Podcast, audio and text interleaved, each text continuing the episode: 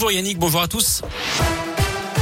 Et on commence par vos conditions de circulation à Lyon ce matin avec des ralentissements au niveau de la rocade est entre le nœud des îles en direction de Marseille et l'OL Stadium à cause d'un accident trafic ralenti sur 4 à 5 km actuellement. Un nouvel épisode de pollution aux particules fines dans l'agglo mais aussi dans le Nord-Isère. Il est conseillé d'abaisser sa vitesse de 20 km heure sur les axes limités à 90 ou plus. Mieux vaut éviter également les activités physiques en extérieur, surtout pour les personnes les plus fragiles. Dernière ligne droite pour Parcoursup, les lycéens de terminale et les jeunes en réorientation ont jusqu'à ce soir minuit pour formuler jusqu'à 10 vœux sur cette plateforme d'admission dans l'enseignement supérieur. Ils auront ensuite jusqu'au 7 avril hein, pour peaufiner leurs lettres de motivation et leur dossier de candidature. Parcoursup qui s'invite également dans la campagne présidentielle. La moitié des candidats proposent de supprimer le dispositif. Il avait forcé un bus à s'arrêter avec une barrière de chantier. Un homme de 38 ans a été interpellé dimanche un peu avant 18h dans le 6e arrondissement de Lyon d'après le progrès. Il avait déposé la barrière devant le bus pour le forcer à stopper avant de s'en prendre au chauffeur et à une personne qui voulait retirer l'obstacle. Trois personnes ont porté plainte.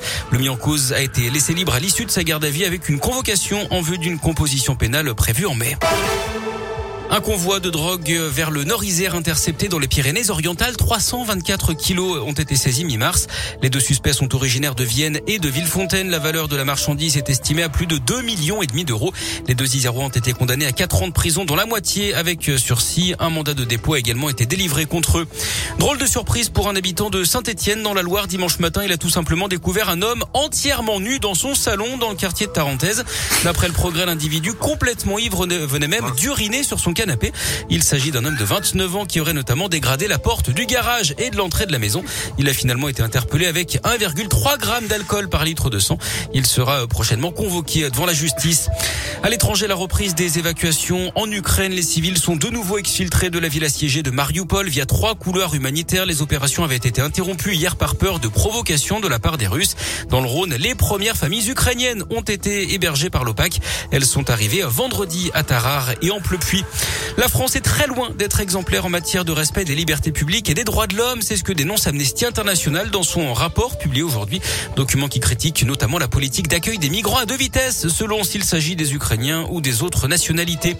Les excuses de Will Smith après son coup de sang aux Oscars dimanche soir, il avait violemment frappé le comédien Chris Rock après une blague sur les cheveux de sa femme qui souffre d'un problème de santé.